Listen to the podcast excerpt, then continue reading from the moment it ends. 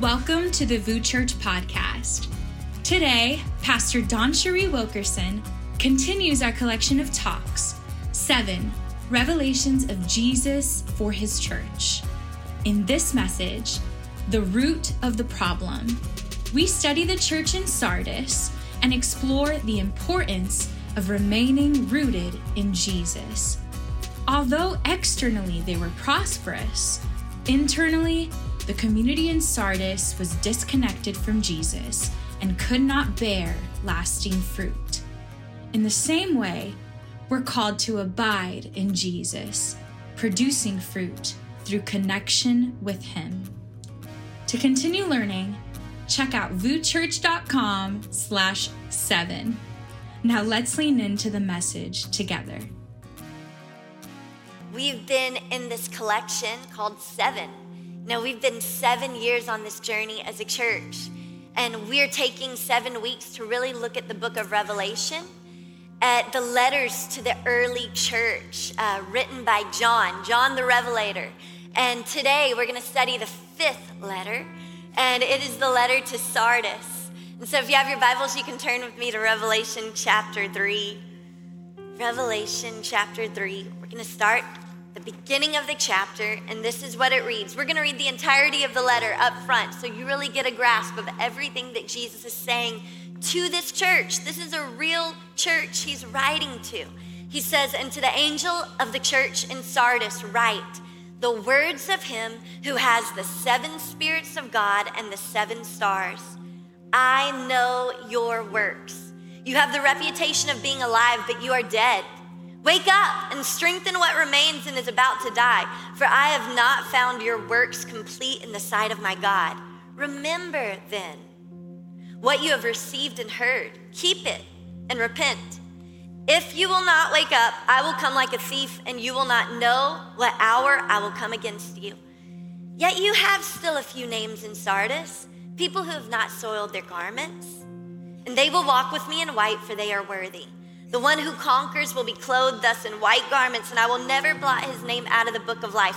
I will confess his name before my Father and before his angels. He who has an ear, let him hear what the Spirit says to the churches.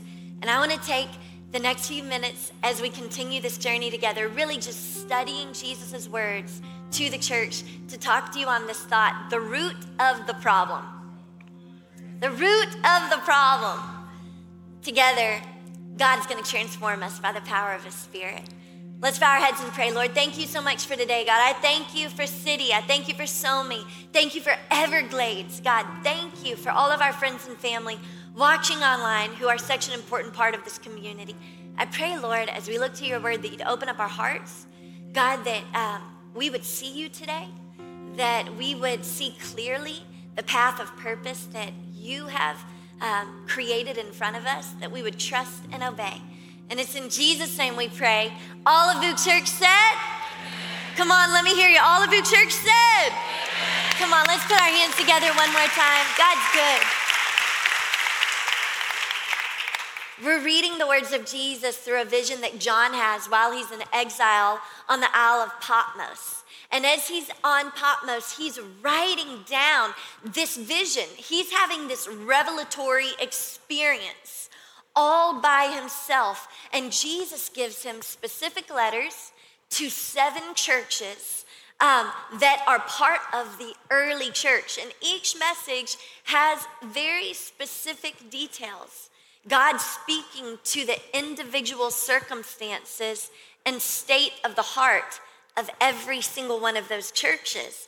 And today we're looking at Sardis. I'm going to have a map on the screen so that you can see Sardis. Sardis is kind of in the middle, and it actually is a very large city, very wealthy, and it had five major roads all leading in and out of it. It was a place hustling and bustling with culture and influence.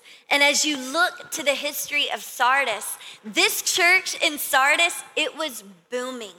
It was extremely successful. It was bursting at the seams. People were attending, they were filling every single seat. It was fabulously wealthy, as some theologians would describe it. They had no want for finances in this church. There were no problems, there were no issues. And yet, from the outside, while everything looked like it was firing on all cylinders, Jesus speaks something quite contrary. Jesus says to the church in Sardis, I know your works. You have a reputation of being alive, but you are dead. This is the perfect message for Halloween weekend. You look alive, but you are dead. Jesus is really direct and confrontational, but he's not without hope. He, he doesn't mince words, but he also is giving them a path to healing and recovery. And when you look at the church of Sardis in this day, many theologians would say, well, when we look at the lifestyle and the culture of this church, maybe they were immature in their worship. You know, maybe they were half hearted, maybe they were superficial. Maybe they were just so focused on the people in the church that they didn't have a heart any longer for evangelism. They weren't thinking about the lost. They weren't thinking about the broken. They didn't have a heart for people that hadn't gathered the message of Jesus yet. Maybe they were like a church. People have, have uh, hypothesized that maybe they were a church that all they cared about was just starting new things and they weren't very good at following through. Like maybe they would just love the newest initiative, but once they started it, they were on to the next thing. You know, maybe the deeds that they were doing, they weren't really the heart of God. Maybe they were doing things, but the things they were doing weren't the things that God really cared about. The English theologian George Caird calls it inoffensive Christianity. Because when you study the history of this church and the moment in culture that they were in, they weren't under pressure. There was nothing divisive happening in their midst. There were no struggles. There was no persecution. This is what sets the church in Sardis apart from all the other churches that we've been talking about. They had no problems. They had a lot of money, but they didn't actually have problems. You may have heard it the other way. But here, the church in Sardis has absolutely no problems, but God's got a problem with them. God says, You're not under pressure. There are no struggles or mountains or obstacles. Your church is full. You have no financial want. Everybody around you says that you have this reputation for being alive, but I know that you're actually dead. Why was there no struggle? Because Sardis had accommodated itself to the injustice and the immorality of its culture. Instead of being in but not of the world, they were in and of it. They had soaked it up. They had conformed, they had taken the easy road. And no longer were they standing out like a lighthouse in the city, but they were actually looking just like everybody else. Friends, can I tell you that your value system isn't one value system here on earth? And then when you walk into heaven, all of a sudden your value system transforms to the kingdom of heaven's value system? No, we are in, but not of this world. We're pilgrims just passing through. And we don't carry the same value system as the world around us. We're kingdom minded men and women, devoting our lives, devoting our families, devoting our our finances, devoting our time, devoting our calendar to God. And when we do that, the world can't help but take notice because there's something radical in their midst. There's a light in the darkness. I think that in our walk with God, the question is always, what does God see? Because we can see alive and well, but God's, God can see dead and asleep. We can see, oh, everything looks great on the exterior. Oh, but God can see, oh no, but you're deteriorating from the inside out. No, all the time, like when I'm trying to get my kids' attention, I'll be like, Wyatt, there's your cup of water. Mom, I want water. Wyatt, there it is. And I'll point, Mom, I don't see it. I don't see it. Wyatt, it's right there. Mom, I can't find it. Wyatt, will you look at me? And when he looks at me, it's very clear where it is. So often we can take pointers, we can take initiative from the culture around us, from everywhere else, and we get lost in the noise when God is saying, If you'll look at me, I'll give you the direction that you need. This thing is not complicated. Keep your eyes and your focus on me. We know that scripture says that man looks on the outward appearance, but God looks at the, come on, one more time. God looks at the, so God looks at the heart.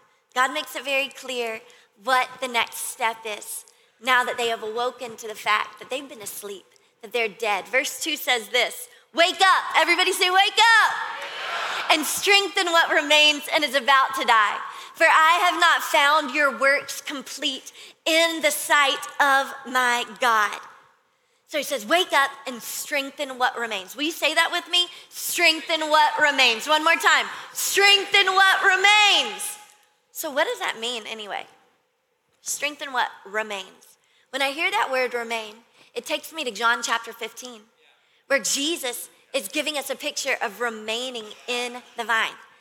I want to share with you the words of Jesus. We're going to read a long paragraph, and it's beautiful the picture that Jesus paints of how our life is to abide in Him while we walk through this life here on earth.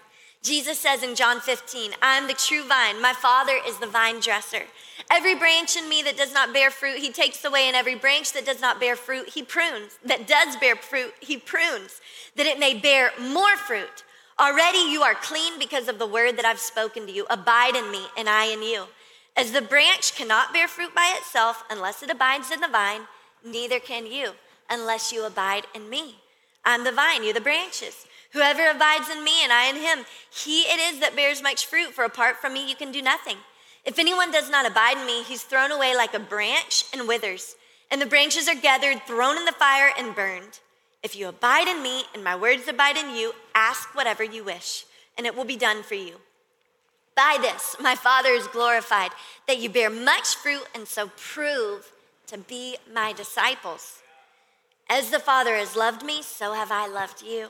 Abide in my love. If you keep my commandments, you will abide in my love, just as I have kept my Father's commandments and abide in his love. These things I have spoken to you that my joy may be in you and that your joy may be full. Come on, can we thank God for that word, that promise? It's a beautiful picture of what it looks like to walk with Jesus. And um, on Friday, I went to the grocery store with my boys, and I, I brought my own prop today. I went with my boys and we bought some grapes while I was grocery shopping. And I have plenty of grapes because when I take my boys grocery shopping, if one of them gets to put one thing in the cart, the other one has to put it in the cart also. And so I got some grapes, and as I was putting it in my bag, I was thinking about this verse that as we abide in the vine, that we bear much fruit. And I was looking at the bag in my grocery cart, and I was thinking, like, it's kind of interesting, right? There's a little bit of the vine in every bag. Like every time that I buy grapes, I never realized that there's actually vine that is included in my grapes. And here I am, and I've got these grapes, and uh, I was thinking, like, here's a little bit of the vine, but you and I both know that I'm gonna take these grapes home because I will today, and my boys are gonna eat them, and the fruit is gonna be gone, and then this little piece of the vine is not gonna have any worth any longer. Why? because it's been detached from the root. So even though I'm holding a little bit of the vine, there's no life in this vine. It's just sustaining the fruit that's already grown. But how many know this is the end and the totality of this little branch's life because it's been detached from the root, where it was where it was created by God to bear fruit for many seasons. This is the end. It won't bear any more fruit because it's not attached any longer. And so often we can see fruit and we can say, oh, it's so healthy, it's so beautiful. Look at their life, look at what they're doing, look at their accomplishments. But it's just fruit from being attached in the past. And it's no longer attached. So you can enjoy the fruit, but once the fruit's gone, what are you left with? You're left with nothing because the season has been shortened and there is no longevity or life ahead because it's no longer attached to the root. I guess the question is how do you have fruit when you're not connected to the root? How? I mean, that doesn't seem to make sense, right? How do you actually have fruit if you're not connected to the root? Well, first of all, one of the ways I think that you have fruit when you're not connected to the root is that you're just coasting. I grew up water skiing. My dad taught me how to water ski. And the interesting thing about water skiing is that you hold onto the rope while you're being pulled behind a boat. And as long as you hold onto the rope, you're gliding across the water. You're, you're moving, there's momentum, and you're going forward. But how many of you know as soon as you let go of the rope, you don't fall immediately always? Sometimes, if you're still balancing, you can still glide forward as if you're gonna continue on the journey that you've been on. And you're still moving forward, and there's still momentum, and it seems like you're floating and gliding above the water.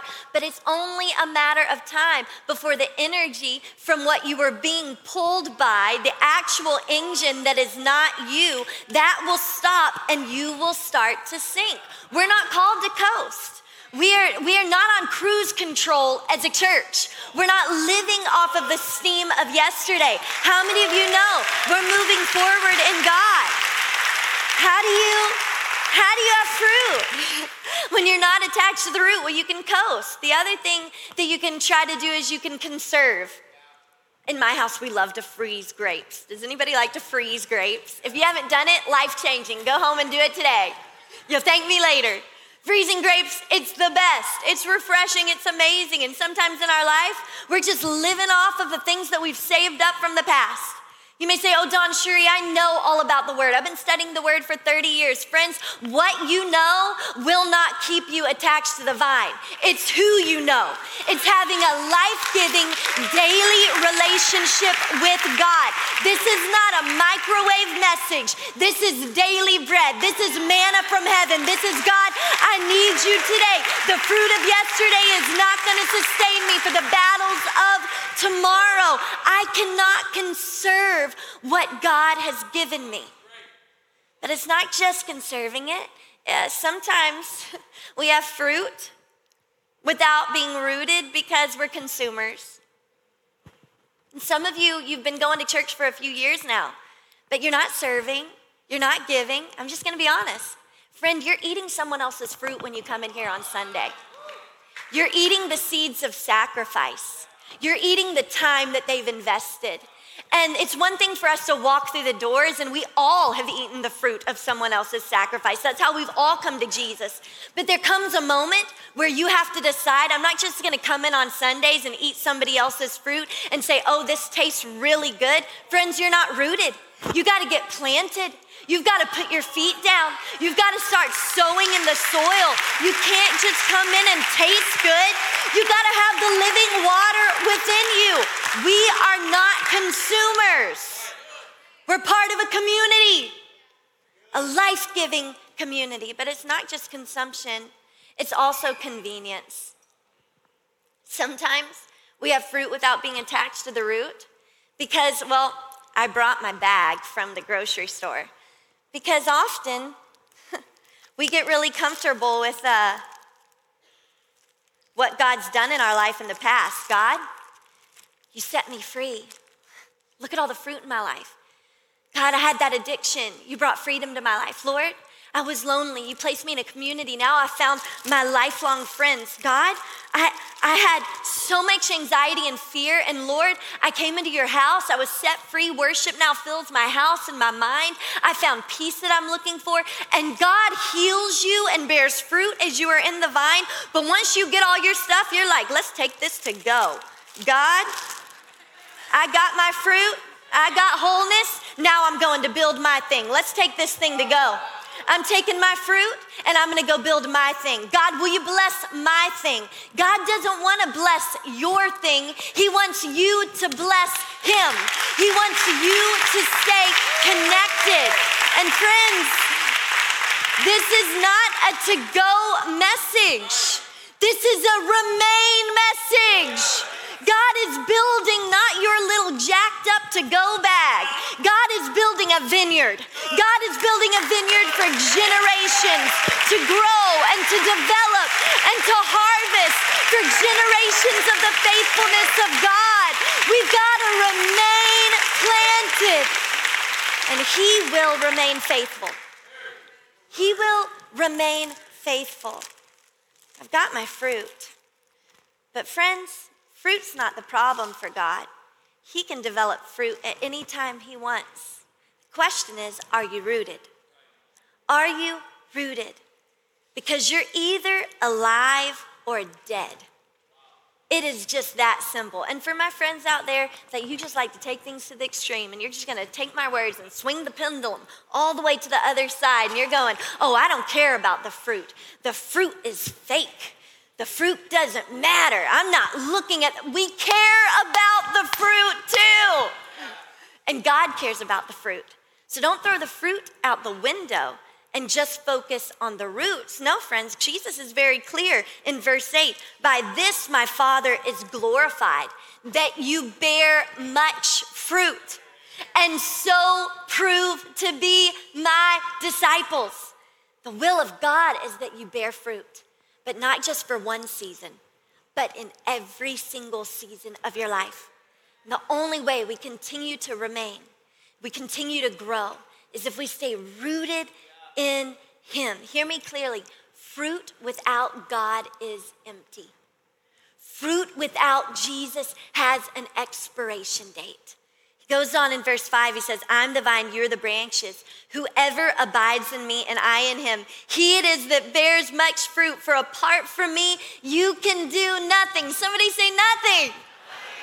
If anyone does not abide in me, he's thrown away like a branch and withers. And the branches are gathered, thrown into the fire, and they are burned. So, what happens when you eat all the fruit and you're not attached to the vine any longer? What is this good for? It's trash. If it's not attached to the vine, you can use it, but this thing is so dried up, there's no nutrients in this. Just like the scripture says throw it in the fire, it's burned. Last year, I went to Napa with my husband. I went with Dakota and Blair Duran, and we took some days there and just made beautiful memories. And I was on this particular mountain called Spring Mountain. And we were in a vineyard. There were beautiful olive trees. And then as you looked up on the actual mountain, it was just completely charred. It was black. Why? Because a forest fire had come through and it had destroyed the vineyards. And it was so sad to see the devastation. But as I was speaking with the winemaker, he was describing to me how the fire had come in the night, that they couldn't prepare, that they got the, they heard the alarm, they ran out of their, ho- their house, and they barely made it out alive. And as I looked at the devastation, I was blown away with the effects of the fire on the vineyard. I was reading about Spring Mountain as I was preparing this message, and I was reading an interview with one of the winemakers. And I found it very interesting because one of the things that he said is he said, Well, first of all, we had to assess the damage. He said we had to assess what was wrong, and then we had to replant. And friends, when I tell you replant, to me, replanting is repenting. Jesus says, Remember what you've held and repent. And when we choose to repent, it's not just feeling sorry for us detaching from the vine, trying to build our own thing. No, it's actually a change of direction. I'm going back to the soil of Jesus, and I am replanting my life in Him. But that's not all the winemaker said. I think this will speak to you today. The winemaker said this He said, Our focus is on developing a really extensive root system rather than producing grapes right away.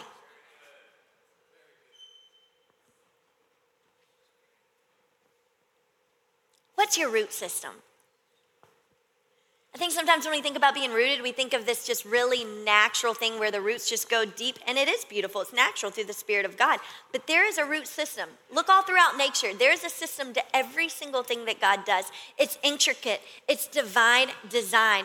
There is a system. Friends, when it comes to building real roots in your home, in your marriage, in your thought process, all rooted in Jesus, Jesus has a root system for your life.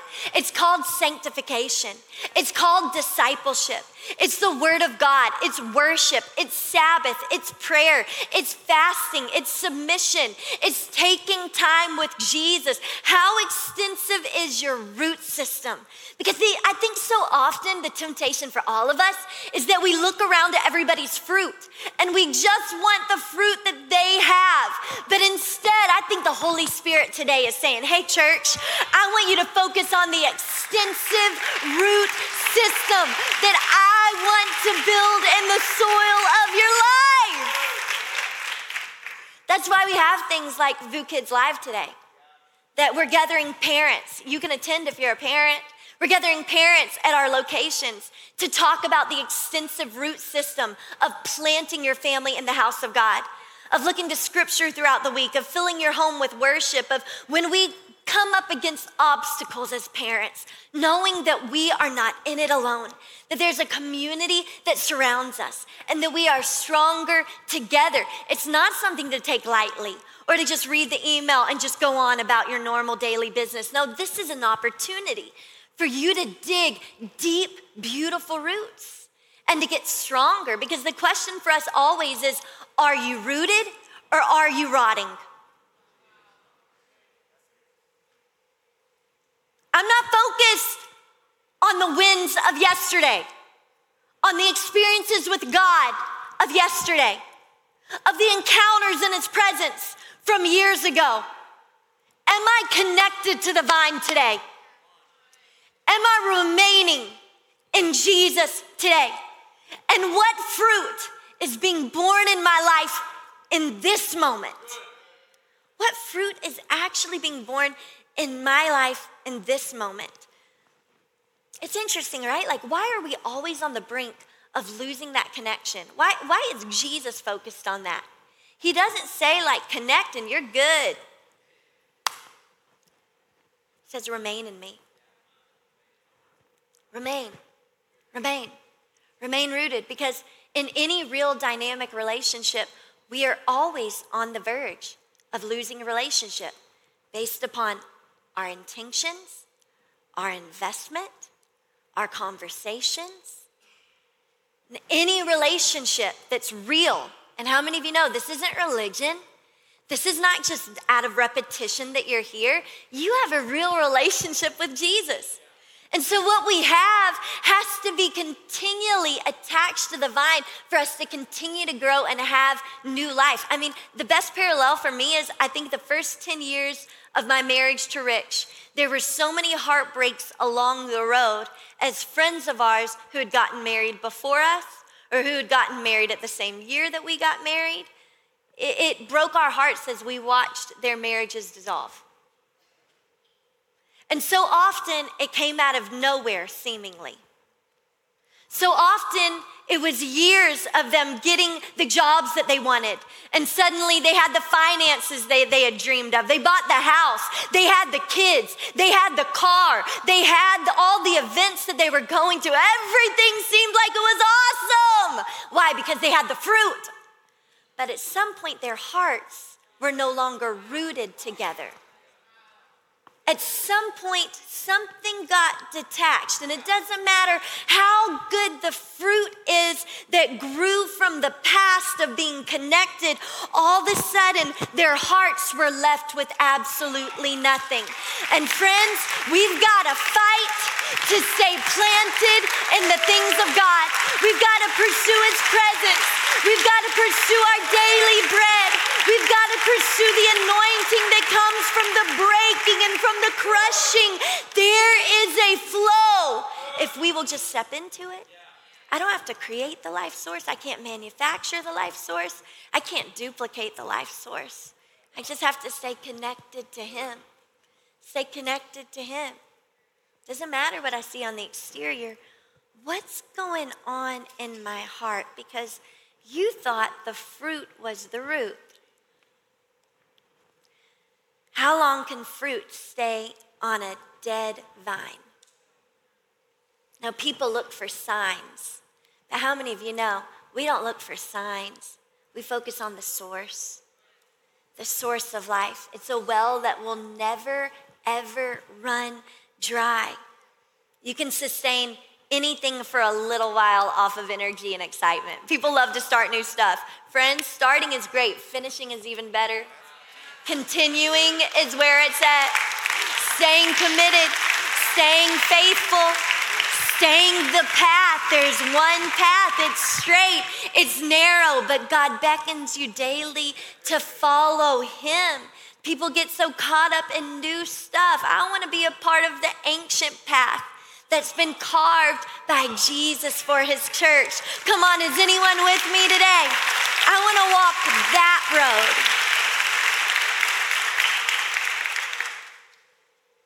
The last few years have been difficult. We've all talked and referenced about 2020 and forward. But you know what? Life before 2020 wasn't a cakewalk either. There's always been pressure. Since day one, since the very first Sunday, one day we'll tell you all about it, there have been obstacles that have come against this church. From the very first Sunday we gathered, there have been attacks from the pit of hell on this church. But I don't curse the attacks. You know what?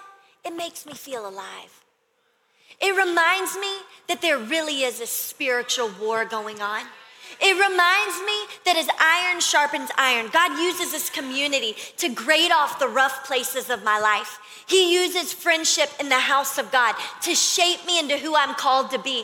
It reminds me that we really are a lighthouse in the city of Miami, that the enemy doesn't want to shine, that the enemy doesn't want to move forward, but the enemy doesn't have the final say because if we are rooted, the power of God will continue to flow. If we are rooted, no weapon formed against us will prosper. If you are rooted, you are safe, you are secure, you are full of the living God. Come on, somebody give God praise. We remain in you, Jesus. We remain in you. What happens when you lose your source? well, what was once a movement becomes a monument. Just a beautiful, solid reminder of the life that it once held. We're not a monument. We're not building beautiful things, we're building living things. We're in it for Jesus and Jesus alone. See, a movement's alive, monuments are dead.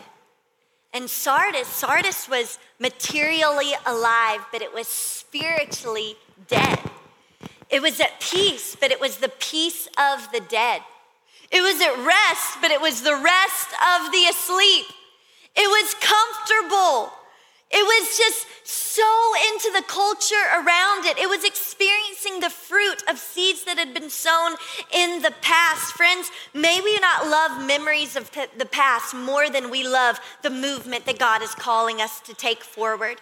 May we not love the seasons that we experienced in the past more than we love and desire the voice of God to call us onward towards His kingdom come, His will be done. So, what do you do when the Holy Spirit illuminates that you're dead? I love it because Jesus is so practical. He goes on and he says this in verse 2 Wake up. Somebody say, Wake up. And strengthen what remains and is about to die.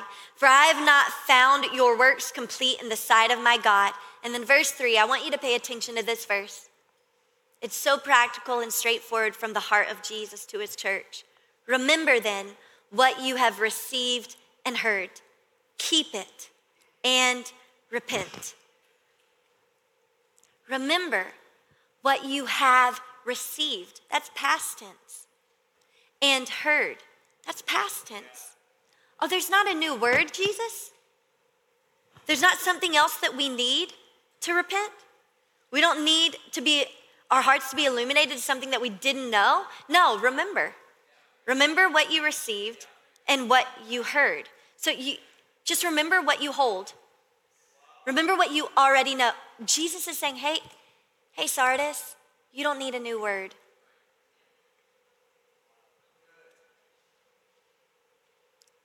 You need to not just listen to the word that you've heard.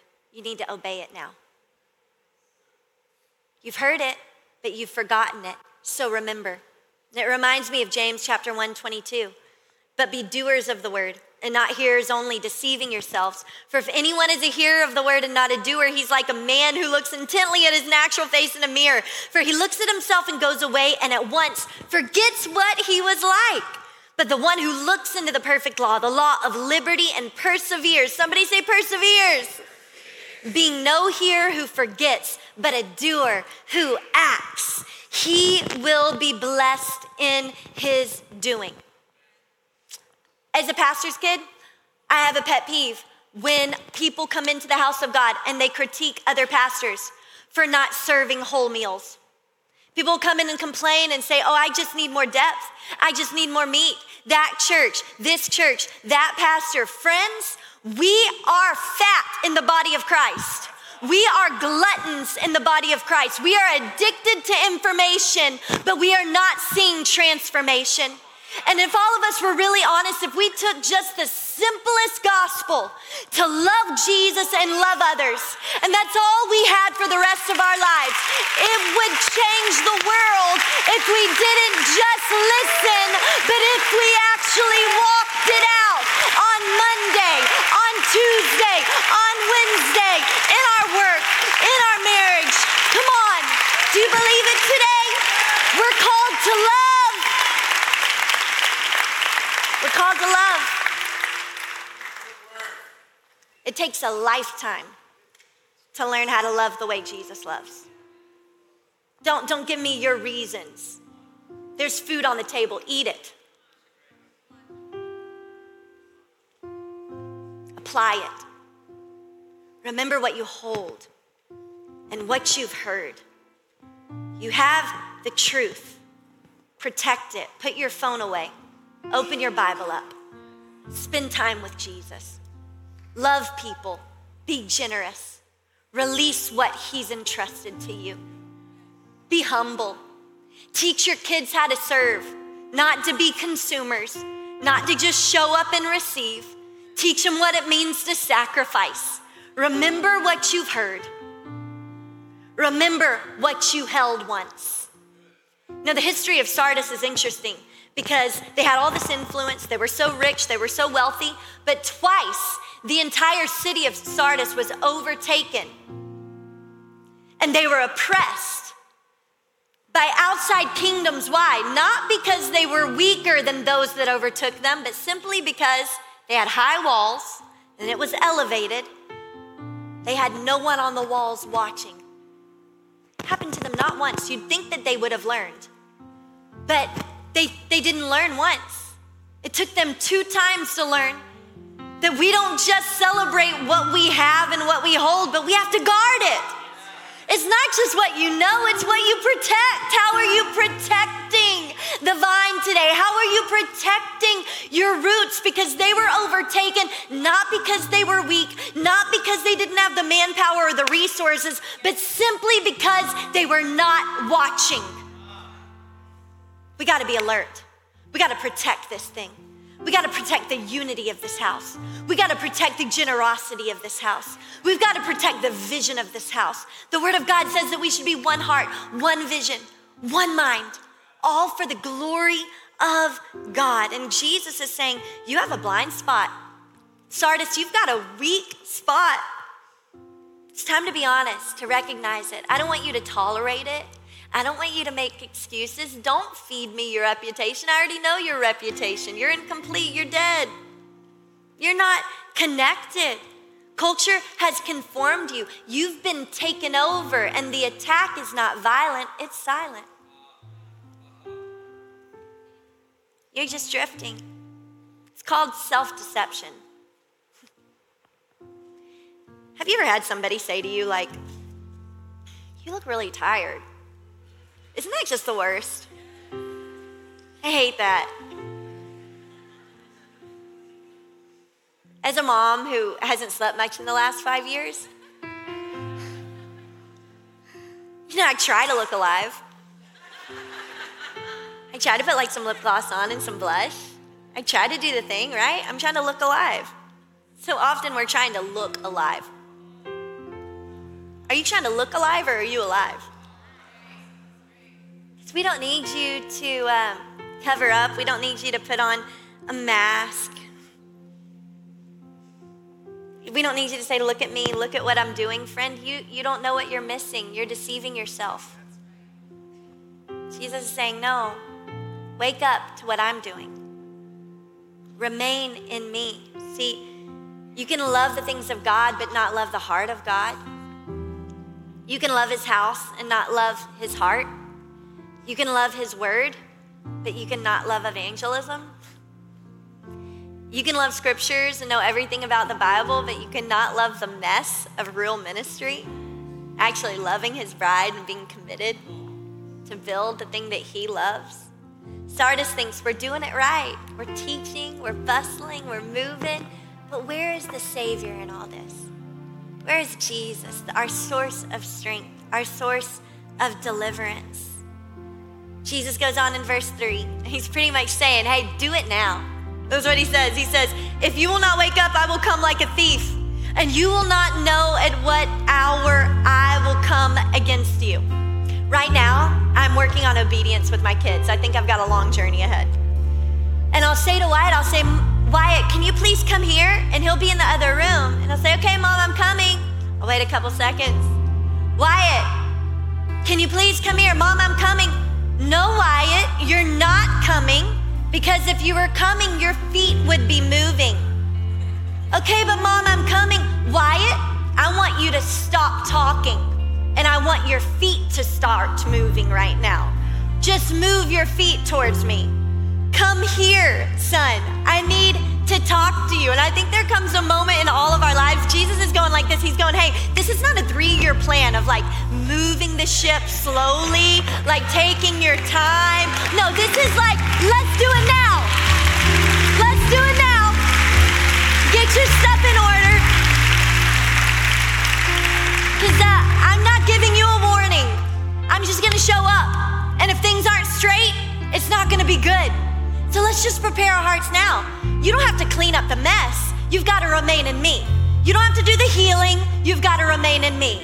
You can't do the forgiving or the saving. That's never been your job. You just have to remain in me. Come on, is anybody grateful?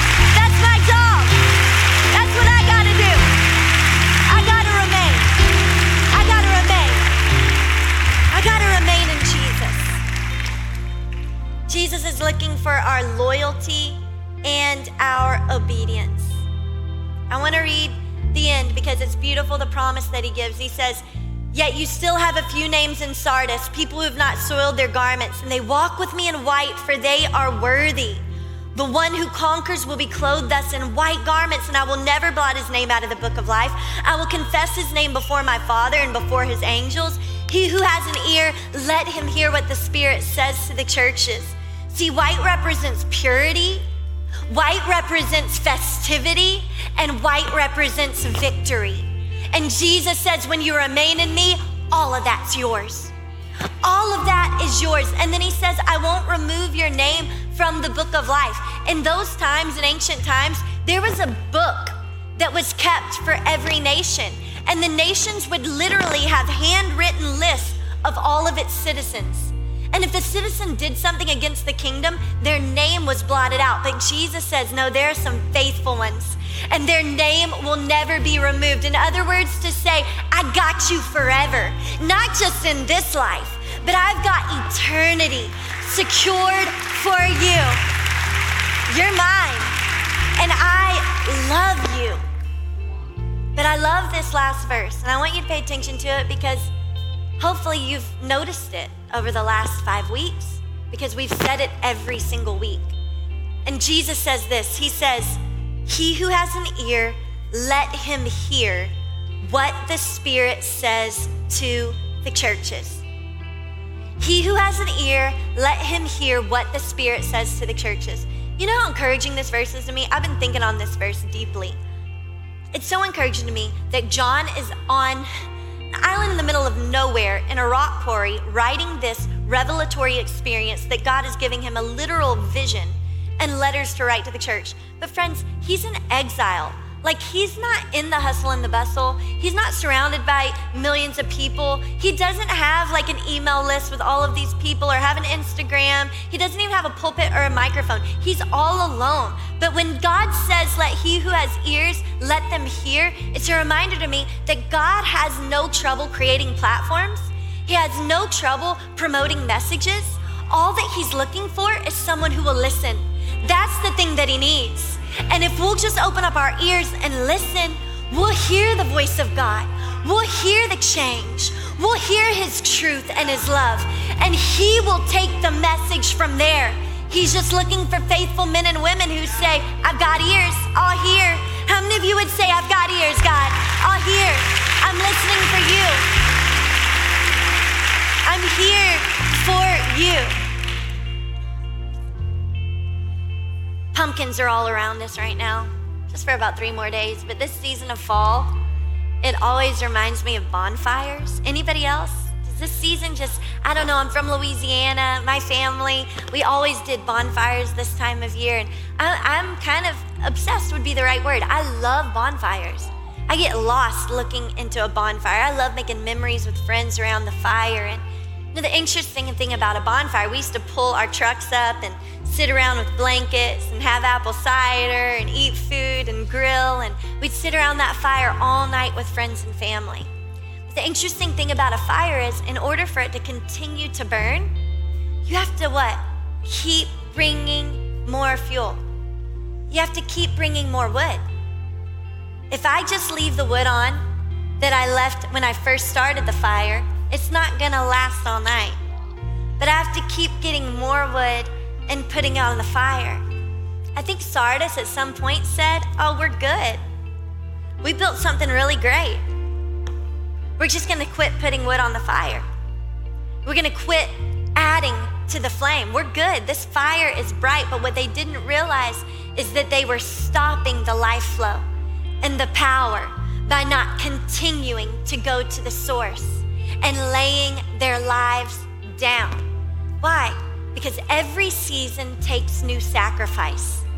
Every season takes a commitment to stay committed to the things of God, to remain in Him.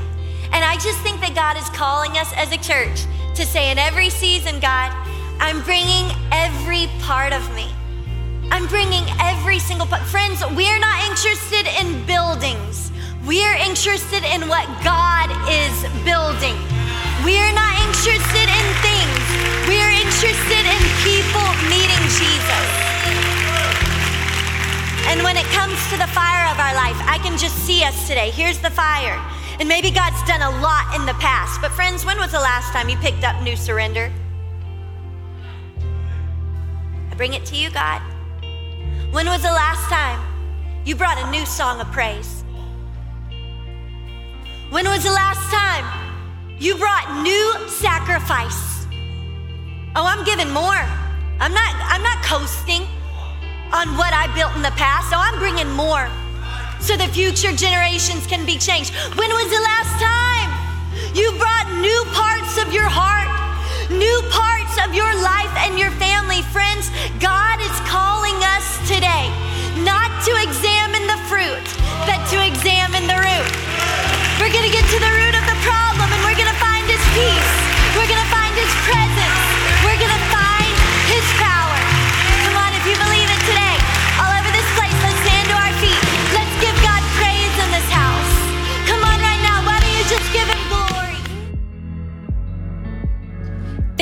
for listening to today's message. At VOUS, we believe we weren't meant to do life alone. We've been created with a unique purpose and designed to live in relationship with Jesus. If you've never surrendered your life to Him, we want to create an opportunity for you to do so today. If you want to say yes to Jesus, would you pray this with me? Dear Jesus, come into my life. Be the Lord of my life. I trust you with my past I ask that you guide me in my present, and I even place my future in your hands. I'm yours, Lord, now and forever. In Jesus' name, amen. If you made the decision to follow Jesus today, we want to partner with you in the next steps of your faith journey. Go to vouschurch.com slash online. We love you.